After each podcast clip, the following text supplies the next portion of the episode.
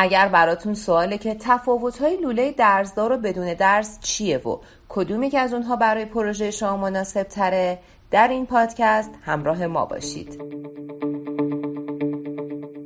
یکی از اصلی ترین فاکتورهایی که این دو نوع لوله رو از هم متمایز میکنه روش تولیدشونه که کاربرد و ویژگی اونها رو هم تغییر میده.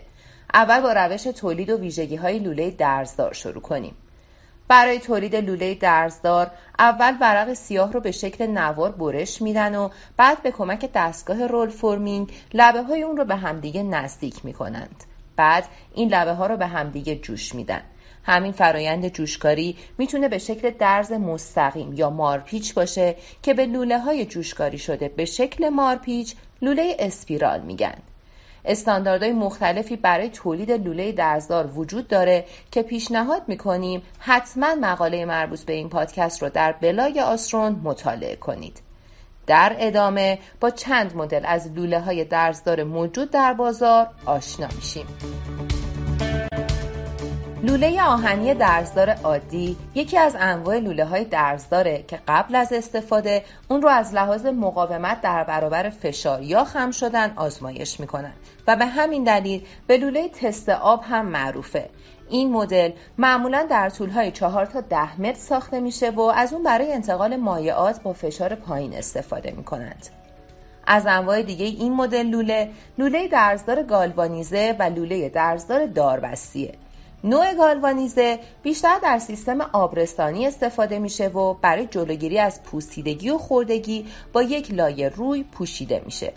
اما لوله درزدار داربستی برخلاف دو نوع قبلی اصلاً برای انتقال آب و مایعات مناسب نیست و علت اون هم ضخامت بیشتر و پایین بودن کیفیت جوشیه که روی درزش انجام میدند.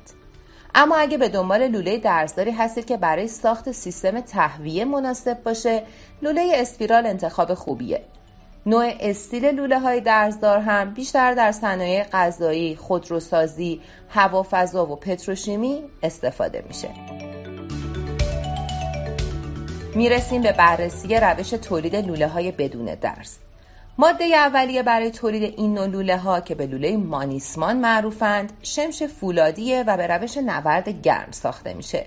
در فرایند تولید این نوع لوله، شمش رو تا جایی ذوب میکنن که بشه سوراخی در اون ایجاد کرد و بعد اونقدر شمش ذوب شده رو میکشن تا طول، قطر و ضخامت اون طبق ابعاد مورد نظر در بیاد. لوله های بدون درز یا همون مانیسمان بیشتر در صنایع نفت و گاز، پتروشیمی و داروسازی کاربرد داره، یعنی جاهایی که نیازمند تحمل بالا در برابر فشار و حرارته. با توجه به اینکه لوله های بدون درز میتونن فشار بالاتری رو تحمل کنند، طرفداران بیشتری در بازار دارند. اما میرسیم به سوال اصلی این پادکست. بالاخره لوله درزدار رو انتخاب کنید یا بدون درز؟ انتخاب بین این دو نوع لوله کاملا به پروژه شما بستگی داره. اما اگه بخوایم به صورت کلی مقایسه کنیم، کیفیت مواد اولیه، فرایند تولید، شکل ظاهری و قیمت تمام شده از اصلی ترین تفاوت‌های لوله درزدار و بدون درزه. بذاریم براتون بیشتر توضیح بدم.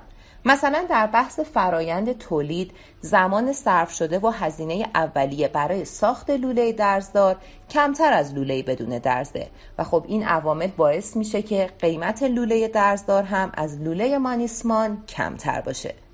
اما ضخامت لوله درزدار، میزان تحمل فشار و دوام اون از لوله بدون درز کمتره و هر دو به لحاظ تنوع سایزی میتونن در ابعاد مختلفی ساخته بشن.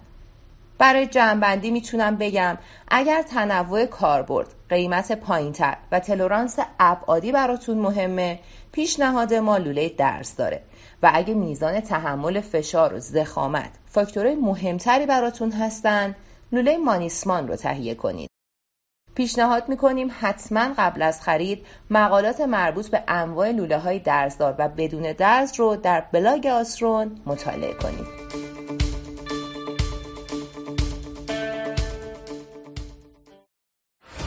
آسرون، آسوده از آهن و فولاد.